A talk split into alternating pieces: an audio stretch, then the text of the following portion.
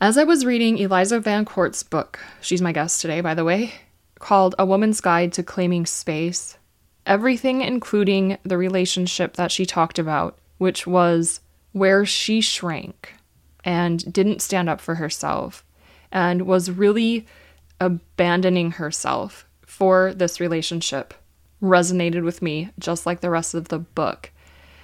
I'm so grateful that I reached out to her to come onto the podcast because we really bring claiming space into this aspect of life.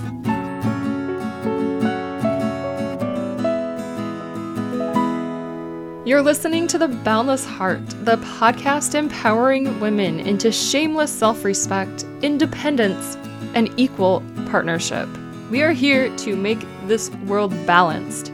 Some of our relationships, I'm sure you've noticed, are not balanced. In some relationships, it's really easy to claim space. Others, it's very hard. We're here to learn to stand tall, raise your voice, be heard. That happens to be the subtitle of Eliza's book. It is my hope that every woman learns the tools she teaches in her book and on this episode of The Boundless Heart. Eliza, I was reading your book and I resonated so much with so much of it. And then you talked about your relationship. And I was like, this woman knows how to claim space and she does what I do with that. Oh, I got to talk to her. Why does this happen? That's my question. Yeah, you know, it's funny. We're going to call him Chad. I renamed him. You know, at the time, it was just misery. When we broke up, it was misery. But the book wouldn't be the same without him because I'd never had someone like that who was a man in my life. I'd had figures in my life who were anti mentors, but I'd never had a relationship that was so devastating. And I feel like it made the book better. So my friends and I always say, you know, I owe Chad a debt of gratitude for, for his contribution. But uh, why do we do it? I mean, I, I think I think that it's very hard to undo the training that we have had when we are younger. And if we are trained that we deserve 40% love and you know, uh, there's a comedian who talks about this a bit. You know, and you comes along and someone comes along and gives you 45. You think you're wonderful. You think everything's great. It's still an F. And so learning that you deserve a 90 is a process. Truth. Yes. You mentioned anti mentor in there, and let's mm-hmm. start right off with describing that, defining that so that our listeners know what you're talking about. Yeah, yeah. So, an anti mentor is somebody who, for all intents and purposes, should be one of the cheerleaders in your community. They're somebody who's usually close to you, whether they're a coach or a teacher who is really involved in your life, or a parent, an aunt. And for whatever reason, they are not your biggest cheerleaders. They are the people who make you feel small and diminished. And they do it in such a way with something called intermittent reinforcement that makes you coming back again and again and again in that hope that this time it's going to be different. And of course, it isn't. I feel that played out in my previous relationship. Yeah. that yeah. pattern of this time he'll get it, or this time he'll understand, or this time. Yeah. He'll see Oh yeah, wow. Because we we kind of assume that other people are going to be rational actors. You know, we assume that, you know, people are going to treat us the way we wish to be treated. And so when people don't do that, we think, well, if someone were to use logic on me eventually, I would get it. So we use the same tactics with them that we would use with ourselves, not realizing that it's not going to work with this particular person. And some people, it just will never work. That's a really good point. And the whole logic thing, some people really just don't operate from logic. Right, right. The ones who say they do are typically the ones who don't. Right, exactly. And and it's sort of a logic meets empathy. You know, you, you think, okay, so logically, if this and this and this, then this kind of empathy will happen. They'll understand. And some people just cannot get it. And I don't know if it's childhood trauma meets excessive privilege. I'm not sure what it is, but it, it is difficult for some people to get it. And so, you know, in my mind, the way I've sort of gotten through it is to say, this person is never going to have a full and rich relationship. And I would have been stuck with that. So even though I still, of course, backslide in my brain sometimes and think, oh, I really missed, I, you know, it's so clear to me that it was a gift. It was a gift. Mine too, really. I wouldn't trade it in. Right. Some sometimes I think, did I need to stay that long? And then I also think, well, I did. So yeah, I guess I did need to stay that long. Exactly. Yeah. I mean, I, I, tell the story in the book, which you may remember, that I was dating a guy who was 20 years younger than me. Love him, dear friend of mine. We were just talking on the phone yesterday, and we was very serious, but he was 20 years younger than me. And so I said to my friend Kim, you know, Kim, am I wasting my time? I mean, I'm never going to marry this guy. Like, what what am I doing? And Kim, being Kim, is said, you know, that's if you believe in the concept of time. And I still remember saying, Kim, even for you, that's crazy. that just doesn't make any sense. And she said, no, you know, you're going to either you stay with him and then it wasn't a waste of your time, or you don't stay with him and you learn what you needed to learn to go on to the next person. So there's no such thing as wasted time unless you don't learn from your experience. That's what all life really is. And I thought, oh, that's true. And it's very liberating when you start to think of things that way. It really is. Let's talk about crazy because you said that word. Women tend to beat ourselves to a pulp, figuratively. Mm-hmm. And some of the ways society has very much helped that is using language.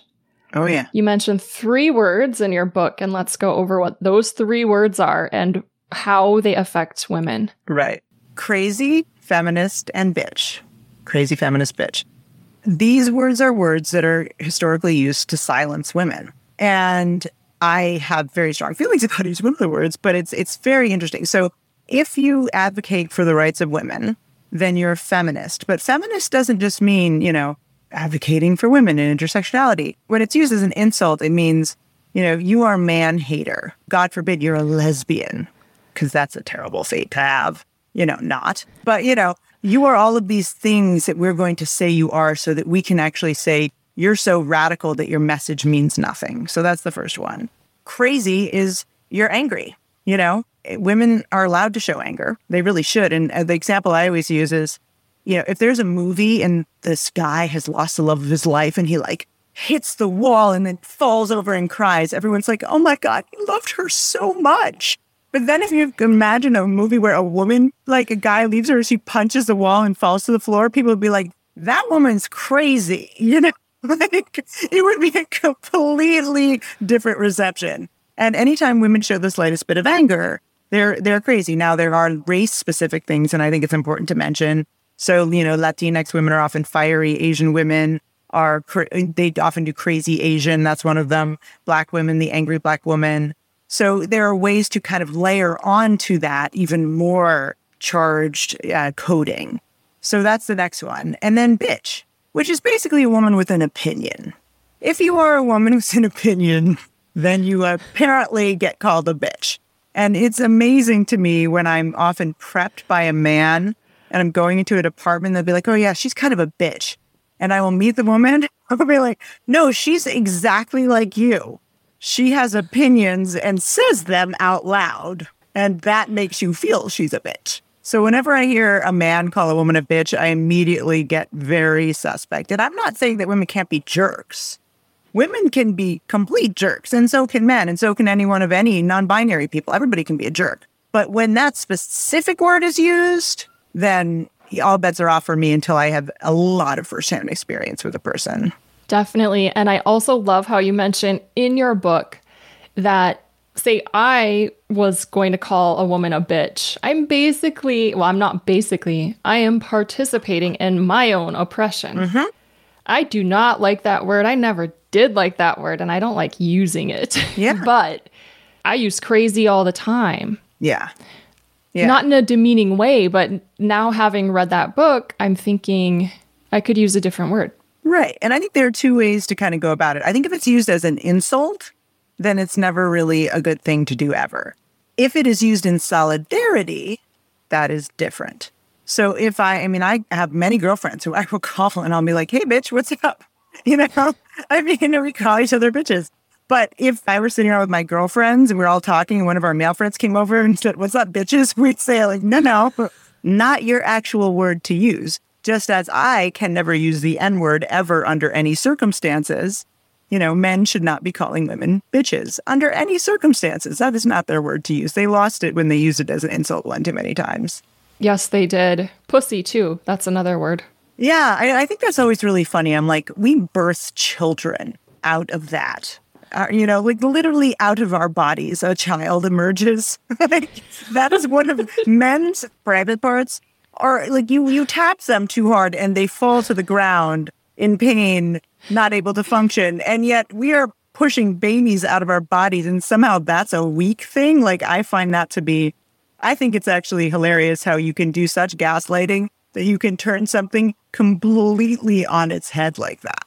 it just makes no sense. I'm like, if anything should be like people say, oh, you have balls. I'm like, balls are the most delicate thing you will ever encounter. They are like the wimpiest, most needing to be protected thing in the world you know, they get cold and they have to escape. Like, you know what I'm saying? Like, like, like, why are, do we have these weird words that make no sense? I don't know. I'm, I'm a lover of words, and that's when I will. I mean, I do understand why it happened, but I still find it to be hilarious because it's just the opposite. It is just the opposite, and men are so proud of their balls. I know. and it's time women become proud of our pussies. Right. That's what I think. Oh yeah. I mean, I I, I think like I, I'll joke with my girlfriends. I'm like, you should you know grow you like grab yourself by the ovaries and do the thing. Like you know, like just do the thing. I'm not going to say grab yourself by the balls. what does it look like when women are shrinking?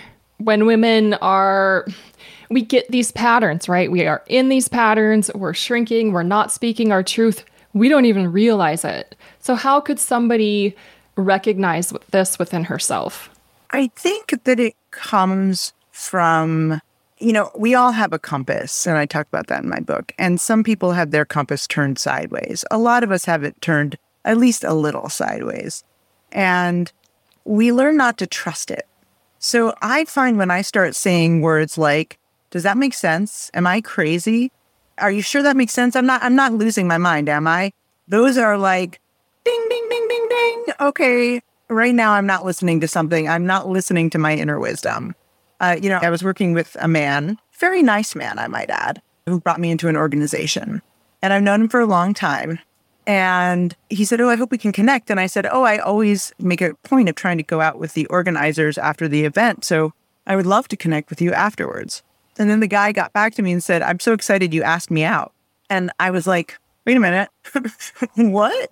And so I screenshotted the two. This is this happened more than once. I screenshotted the two pictures and sent them to my friend. And I said, "Am I crazy?" Like, you know, I said I always make a point of going out with the organizers. You know, oh, am I? And I realized as soon as I started saying it, I thought, "No, of course I'm not crazy. I just literally am not listening to myself. That's bonkers." And that man didn't understand and is projecting. Yeah, or he wanted to. He wanted. He was like, "This is the date." Know it's not.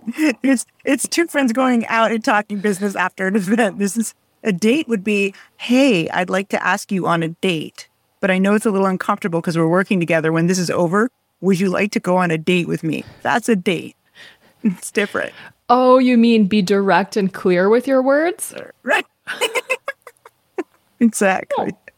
That's a concept. I know. And actually, men are very good at that in general. And in some cases, men are very good. They have been trained that it's okay to be clear, direct. And I'm not a second wave feminist. I don't think we should be taking men and trying to put the trappings of men on ourselves. But I do think that there is something very powerful about just saying the thing. And I think there are things that each gender has been trained to do that the other gender could learn from. I agree with you 100%. And I think I also agree. I'm learning as I go here. I think I also am with you on not blaming men. Is that what you're saying? We're not blaming men as feminists. We're simply saying, hey, guess what? We are equal. We are, we want balance here. Right. I mean, I think about it this way. You know, if you're thinking about white supremacy, it is the fault of white people. That is a fact. You can't have racism without white people being racist. It just well, it doesn't exist.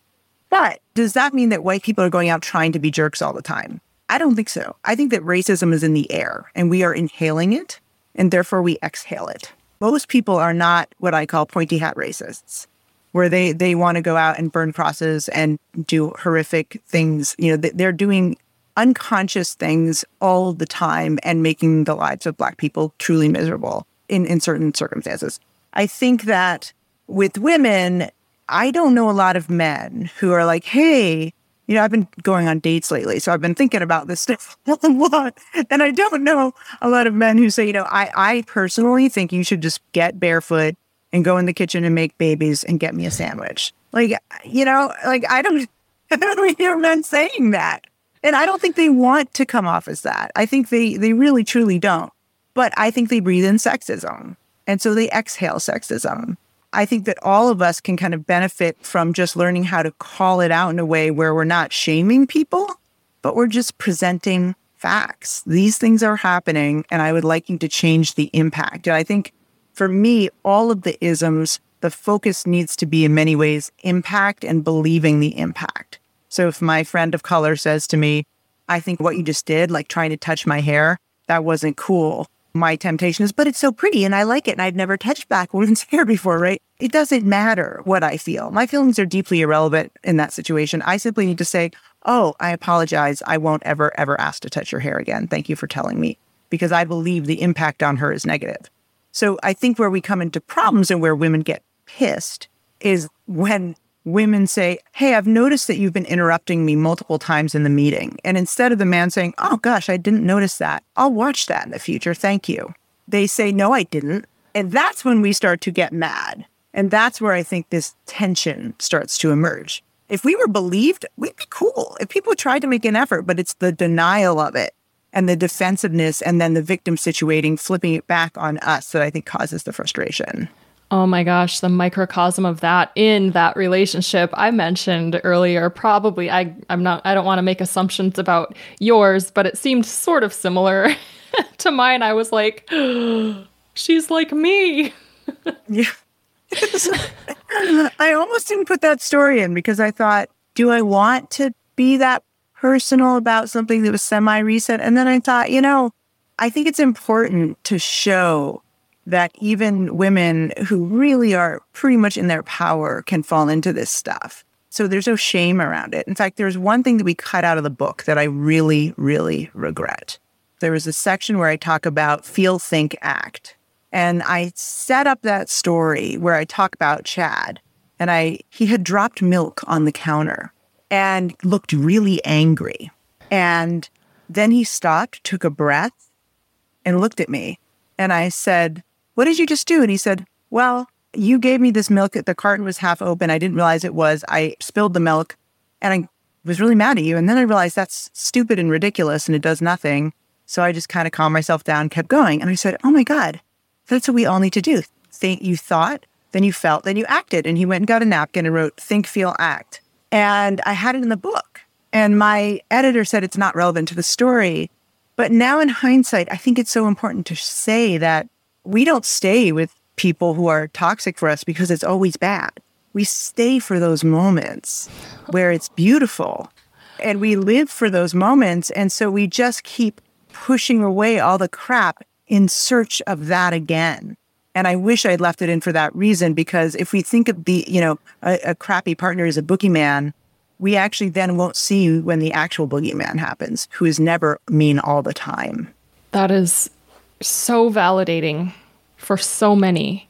Yeah. Because that is exactly what happens. We get that opportunity to see the potential of that person actually come out that we perceive, of course, mm-hmm. it's our projection. It comes out and we think, oh, and how good does that feel? And then we're back to the stress. Yeah. And then when's that light coming back? And then it does. And then it's it's that cycle. It's like an addiction. Yeah. I mean it's intermittent reinforcement. It, it is an addiction. It is exactly why the house always wins in gambling.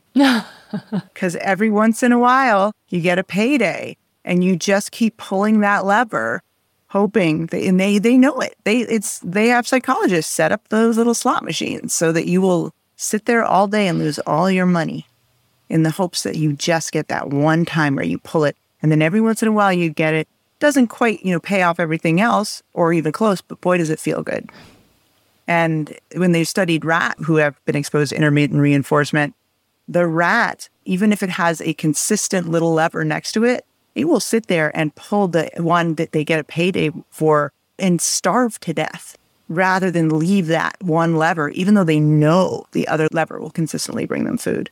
I mean, intermittent reinforcement is one of the most powerful things. And now, if I see somebody who sometimes they make me feel great and sometimes I feel terrible, I don't hang out there very long. That's the best advice. Seriously. Oh my God. So if you're in a relationship where you're getting intermittent, inter, how do you say it? Inter- intermittent. intermittent. So intermittent reinforcement. Reinforcement. So you know it's intermittent. You don't get it all the time. It's not consistent. It's not. It's inconsistent. Basically, Inter- it's inconsistent reinforcement, and there's no pattern to it. It's just whenever the oh hell it gosh. happens. So which means that it's not dependent on you which is why you keep trying to figure out what can I do to get that moment back. So you get more and more invested in being nice and perfect because maybe you didn't notice what made you get the moment back. And really, it had nothing to do with you. And, and so that no matter what you do, it's not going to come back because of you. It's all about them. And so you have no control over it. But you try and you try and you try, and then you get trapped. And it's hard to break out of that trap. And it's it's unsettling. But I tell you what, after you do, you have freedom you have a lot of emotions to go through, but you have the space to do it. Yeah. Wow. Yeah, absolutely. I mean, I I will admit that after my situation, I had to listen to sleep hypnosis about, and I had a sleep hypnosis forget your ex while you to sleep. I have no idea if it helped me, but it sure helped me sleep better. Um, I did it on YouTube and it was great. And I thought, wow, who knew I would be here? I never thought that I would be so crushed by another human being. But that's the thing with people who are in this category, who tend to be on the dark triad. They're master manipulators, and they their whole gig is to reel you in, keep you there, and diminish you so much that you don't think you deserve more. Wow. And some, I would argue, might not even be conscious that they're doing it. Or maybe they are, mm-hmm. and I'm just trying to be nice. I don't think that narcissists are fully aware. I think sociopaths are but I don't think I think there's like a tremendous empathy gap, so they don't think it's mean. Mm. I will change the story, so I, I never want to give Chad away of who his identity is, but but I'm gonna so I'm gonna change some of the facts. But the basic idea was he he told me about an ex he had who was a hardcore extrovert, and she wanted to go onto this island by herself and hike around this island in order to show that she could do this and sort of get past her need for people. And it was like a long hike. So she had to make it back around the island before she could even get off the island. She could just like get off the island. And she, she had intermittent, intermittent service. And she called him one day and he broke up with her while she was on the island. And he said to me, I didn't understand it. I mean, she just kept saying to me over and over, like, why couldn't you have waited? Why couldn't you have waited till I was off the island? And I said, well, Chad, you know, you did leave someone who's highly extroverted alone on an island with no one to process with, rarely having service while she was trying to do something that was hard for her emotionally anyway. And he went, Oh, I guess I never thought of it that way. So there's just this complete empathy gap. And I think that was a lot of his thing is that he wasn't trying to be mean. He simply lacked a level of empathy that other people generally have. And then the ones of us who have maybe a little more than the norm. well, yeah, we tend to be targeted. Right. I mean, that is the at least the literature shows. Yeah, if you have a lot of, you're very empathetic, you tend to be targeted by folks like that because you see the best in people, and so you're not going to see the crap that's happening. You're going to see what you hope will be, which you never achieve, of course. So true. Say you find yourself in that kind of relationship, whether it be with a partner, a romantic partner, or friendships, or even family, or just kind of across the board. How do we start to claim space? And maybe we can define claiming space first. How do you define claiming space? it took me a while to actually figure it out because it is kind of an amorphous concept. But to me, claiming space is living the life of your choosing unapologetically and bravely. And to me, bravery is not a lack of fear. See, in fact, if you're doing something scary, you're not afraid, you're just nuts. To me, bravery is fear meets action. That is what claiming space is. And then the five aspects of claiming space, which are the five parts of my book, are what support you to do to live your life bravely and not apologetically. I have this example. A friend of mine gets a text from her landlord. I looked at my finances and it's crazy that I'm charging what I'm charging. I need you to pay an extra $200 this month in two days. That conversation, one thing that I would do, my old self would do this. I would say, okay, and shrink up, wouldn't really text back, or I would just text back, okay. That is not claiming space because that's not even legal. No. Exactly. I was going to say that's actually illegal, I believe. Yeah. so, how did your friend handle it? Very poorly and just paid. Oh.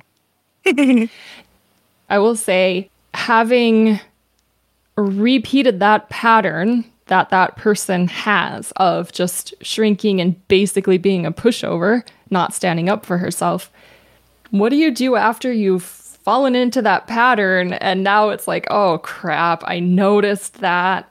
What do I do now? I've already right. gotten into this situation. Right. I mean, so did your friend, can you tell me what your friend said? Like, sure, I'll be happy to pay it. Do you know the details? I do know the details. She said, I can pay that for this month, but I'm finding a new place to live after this month. Okay, so your friend inconvenienced herself. Pretty much, yeah and did what he needed. Okay. So, yeah, I think in those situations, I think you, right?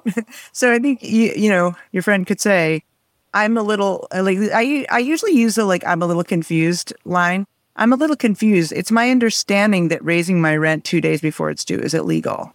Am I wrong on that? I, I, I do understand that things are very tight and you need to raise rent, but it's my understanding that legally I need to have more than uh, you know, X amount notice. I'm guessing your friend responded quickly. Very. So I think that to me is the biggest thing. That's where feel, think, act comes in.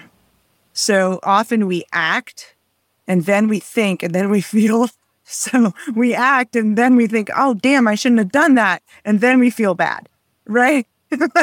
we just do it totally out of order.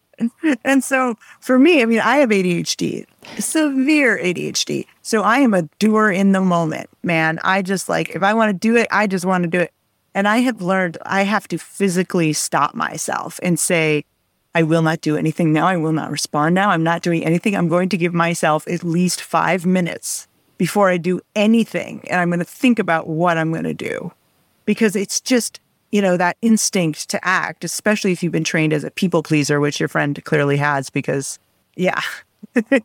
so then your instinct is, I'm going to people please because usually in their life, if they didn't people please right away, badness happened. And so they have learned to people please instantly to protect themselves.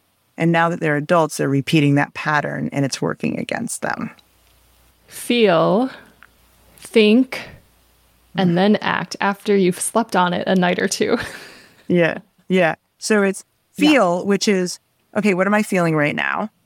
And then think, why am I feeling these things? What do I, okay. And then do the action. So in this case, you would say, oh, my feeling is I'm anxious. I'm worried this person is going to be mad if I don't respond right away.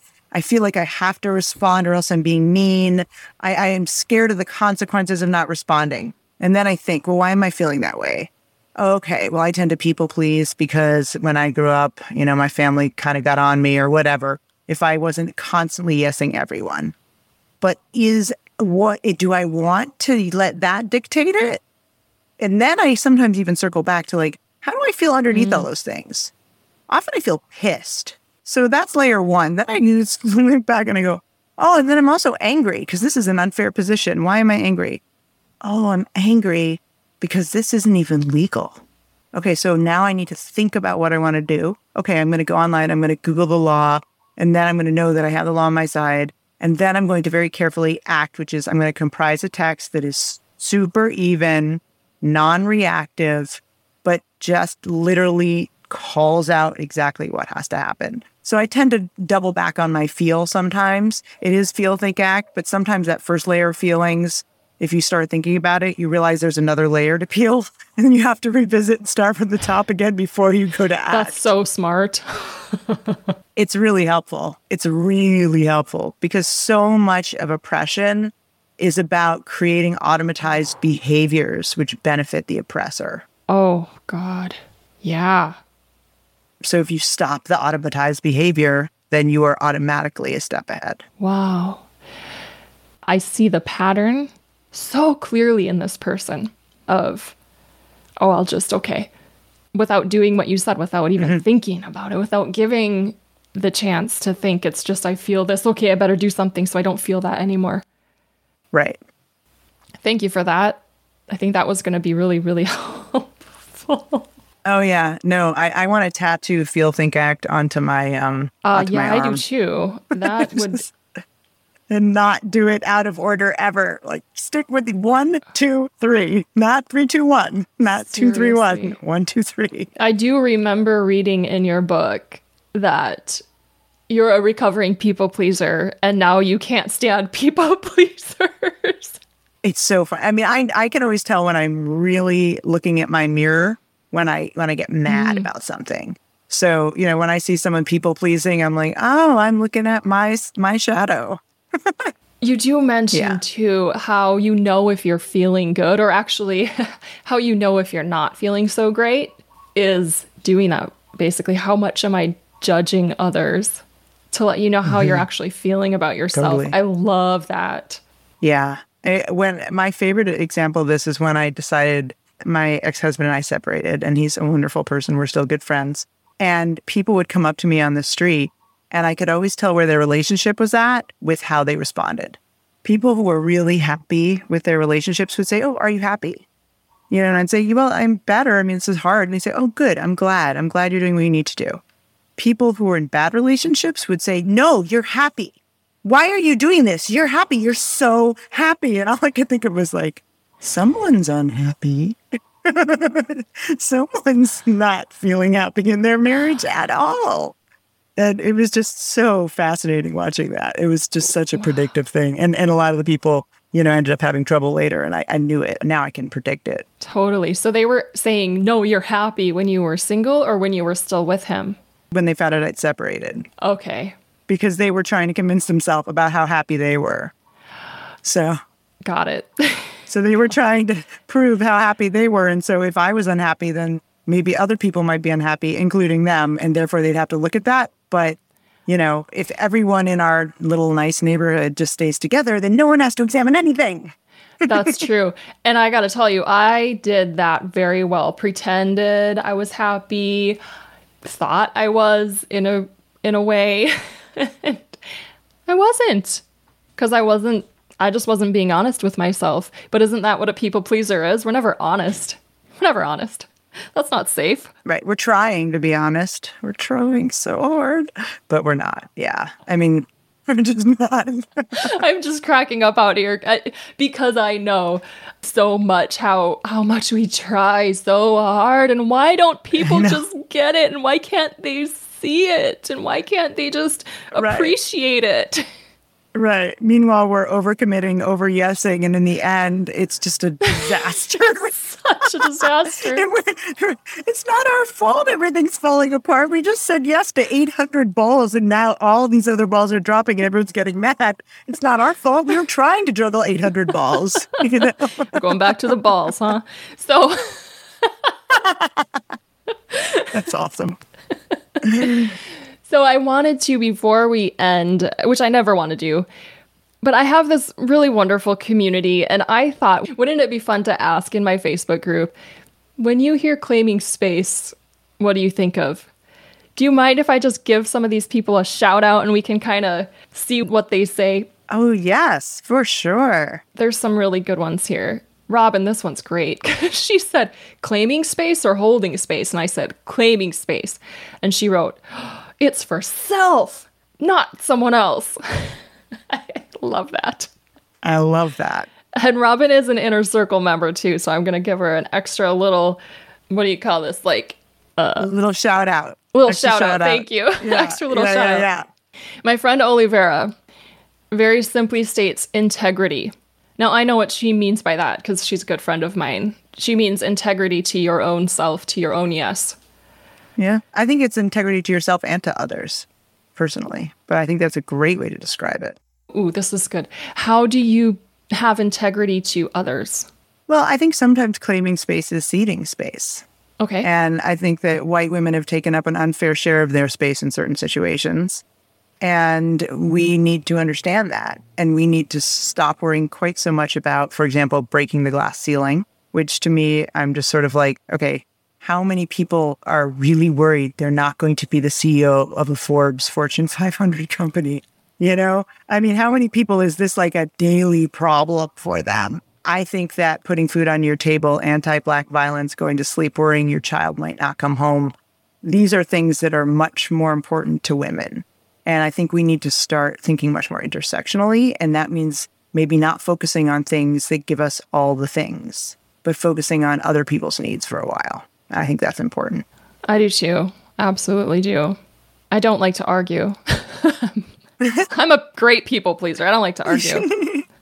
but I do like to when I when I know a little bit of oh god, I sound like such an arrogant asshole right now. That's okay. Not to me. when Olivera is talking about integrity, what she's saying, and again, I know this because I know mm-hmm. her very well, is in my body, if I'm feeling a yes, then I say that. Then I go mm-hmm. with that. If in my body I'm feeling a no, then I go with that. And then, of course, there's all these different ethics and morals that you're bringing up. Definitely. I know her. and to her, what is best for all is really best for all. Mm-hmm. There's a level, I think, of especially me when I'm being in, I'm just going to be me, me, me, mm-hmm. but any people pleaser, I suppose, get so stuck in, oh, I'm being selfish if I'm putting myself first. But again, I'm not trying to break any glass ceilings right now either. I'm just like trying to find a place to live or something. Right. And I want everybody to have that Yeah. and I know how white I am. Yeah. like, so these conversations are important to me. Yeah. I don't think you can have integrity to others if you don't have integrity for yourself. Because how are you possibly going to stand up for someone else if you can't stand up for yourself? So I think that's a very important point. I could not have been the same ally I am now 10 years ago because I couldn't even take care of my own needs. I couldn't stand up for myself. So I think you put the oxygen on yourself first, but just make sure you're not stealing someone's oxygen next to you while you're trying to breathe. Love that visual. I love it. I do have two more. They're a little long, but they're so good because they're so diverse. There's just, I mean, like you said, claiming space. So it took me a while to mm-hmm. figure out exactly what it meant. Maggie says, stating to the universe, I know you don't believe in all this stuff, but I'm going to I read love it. it. 'cause I'm we're claiming space I'm for open to everything. As I said, I'm very happy to always be proven wrong. It's one of my things. Right? Oh, that's so great. You make a great friend. Stating to the universe and making a commitment to yourself to take the time, energy, and attention that you would like to take. Sometimes this is a physical space, such as where you meditate, where you have an altar, do yoga, etc.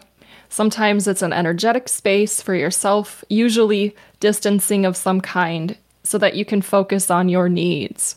I love that. These are great. I think that is absolutely on point. I love that. And I think so much of this is about the self reflection and just that so much of the time women have been told not to focus on their own needs. It doesn't serve anyone if we're walking around with half our tank full. Just doesn't. We have to fill up ourselves. And we need to be able to be fully ourselves before we can do anything. And I think so many women are starting to realize that we need to work on that in a very deep way. and it is creating a very strong revolution. Mm-hmm. I agree. Lali says, sitting in your power, however that looks and feels for you, for me, meaning for Lali, there's definitely an energy shift when I do that, and people in the room can sense it. Empath or not, you know my presence if I need to make it known. Yeah. I love that. And I think there are different ways of sitting in your power. I was just talking to my girlfriend today And I was saying, you know, she has two daughters. One is a really out there extrovert. They're both little, you know, uh, and they're they're so wonderful. And the other is very quiet introvert, but they are both powerful. And I said, you know, one of your daughters is is Queen Lizzo. She's that kind of queen, and the other daughter is Queen Elizabeth. They're both queens. They walk in the room, and you know they're there. They are in their power, but they're not the same. They're very different in their energetically. I don't think it matters how you sit in your power as long as you are sitting in the power the way that works for you. I totally agree with that. And there's so many different ways. As women, I think the most important work we can do is to find out what way is your way. That's going to change the world. Yeah. I could not agree more. A world full of women who have stepped into their power and are supporting each other is a transformed world. Where can people read your book? Because it's awesome. Come on. Thank you. Well, it's on Amazon and anywhere books are sold. My book is sold. I also narrate the Audible. So you can get the Audible on Amazon. Uh, if you go to my website, which is elizavancort.com, and there's no U in court, everyone puts a U. But if you go there and you go to the page on the book and you scroll down, all the different places you can get the book are there. I really like to recommend bookshop.org. Mm. And that is because bookshop.org is a nonprofit, and all of the profits of the books are distributed among independent booksellers. And so it's just like get 10 books. You're doing a good deed and buy them at bookshop.org. I cannot say enough about this organization. And that is not just because when they did the top they did this is my this was made my life complete but they did the top business books i don't know why they put me in business books of 2021 and they put me and they said top business books of 2021 if they were star wars characters. And i am a huge nerd and i got princess leia. My book got princess leia.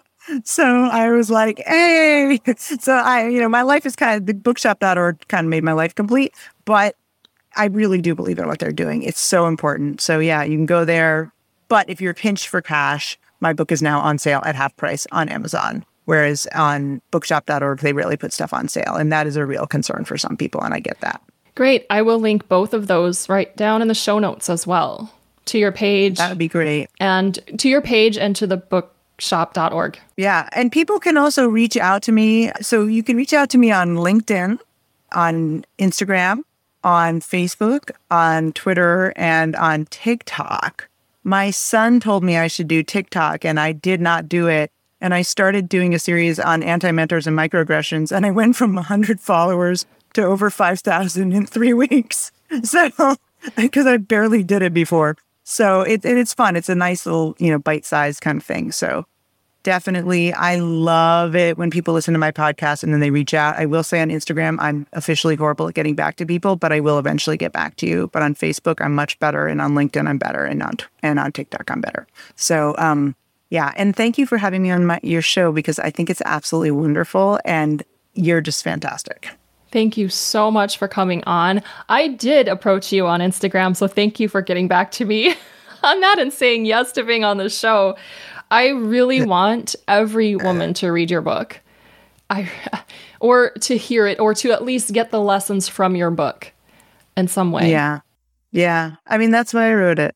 I I do this to my guests sometimes, and I, am going to do it to you. If there's mm-hmm. something that's rising up that you just want to say to all the women out there, what would it be right now? That's really easy because I think it's the premise of my book, which is believe you have the right to claim space. We're 50% of the population. We should be claiming, you know, 50% of the space. And once you believe that, all the how to's in my book about how to do stuff like feel, think, act, and all those things, you'll be able to do them. But the first step is to just shrug off all of those messages that said, you don't have the right to claim space. You should be small and polite and take care of everyone's needs and smile all the time. Let go of that believe you have the right to claim space. And then everything else is, is, is going to be easy for you to move into your power because it's just skills after that. Skills, and skills can be learned. Yep. Skills can be learned, but you need to believe you have the right to wield those skills. Sometimes it takes practice. It always takes practice. oh, yes. And many times of falling on your face. So it's okay, friend. You're going to find a great place to, to live. Exactly. Exactly. Eliza, thank you so much. This has been a joy. Thank you. You are absolutely wonderful. If you have any fear about falling on your face, this is the time to abolish that fear. It's not that you're not going to fall on your face, it's just that it's not something to be ashamed about or fearful of. Because every time you fall on your face, you learn something that will bring you higher next time. It'll bring you to a different level of awareness and remembrance and consciousness where you're able to look at the same situation, maybe with different people, in a whole new light. I want to repeat something Eliza said real quick. So much of oppression is creating automatized behaviors which benefit the oppressor.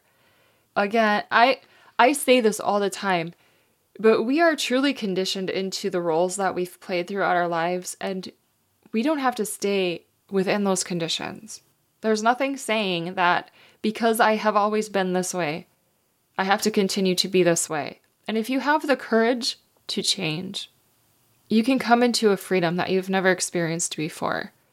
This is why I'm doing this podcast, because I want you to know that it is absolutely 100% okay and actually necessary for you to have the courage and gain the courage and to somehow remember that that courage is in you to change. And that is why I have the premium membership for this podcast, The Inner Circle, because changing on your own is nearly impossible. But when you can be witnessed without judgment, and when you can share with vulnerability and trust that you will be held in a space where no matter what you are going through, it is 100% okay to be you, that's when change it's not easy, but it's so much more possible and even at times I don't want to say enjoyable because pain is rarely enjoyable, but you have each other.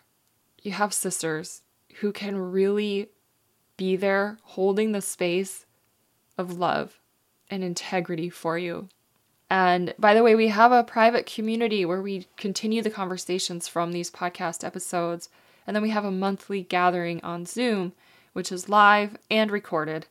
This coming gathering is on Sunday, the 14th of November at 10 a.m. Hawaii, which is 12 p.m. noon and 3 p.m. Eastern. We are going to talk about good girl versus bad girl. We're going to honor both within us, and it's really fun. We'll open with some pussy yoga or pelvic floor awareness, and we'll dive into the feel, think, act concept from Eliza's book and that she talked about on this podcast. Come join us in sisterhood. I really no longer even see it as our right as women to put ourselves first, but as our obligation. If we want to see this world healed, if we want to see the earth come back into balance, and all of humanity come back into balance, we have to start making ourselves our own top priority. So I will see you on Sunday, the 14th at 10 a.m. Hawaii time. The link to join is in the show notes. It's boundlessheartpod.com slash inner circle. It's $7 a month, and the sisterhood is absolutely incredible. I will see you there. Until next time, stand tall, raise your voice, be heard, and don't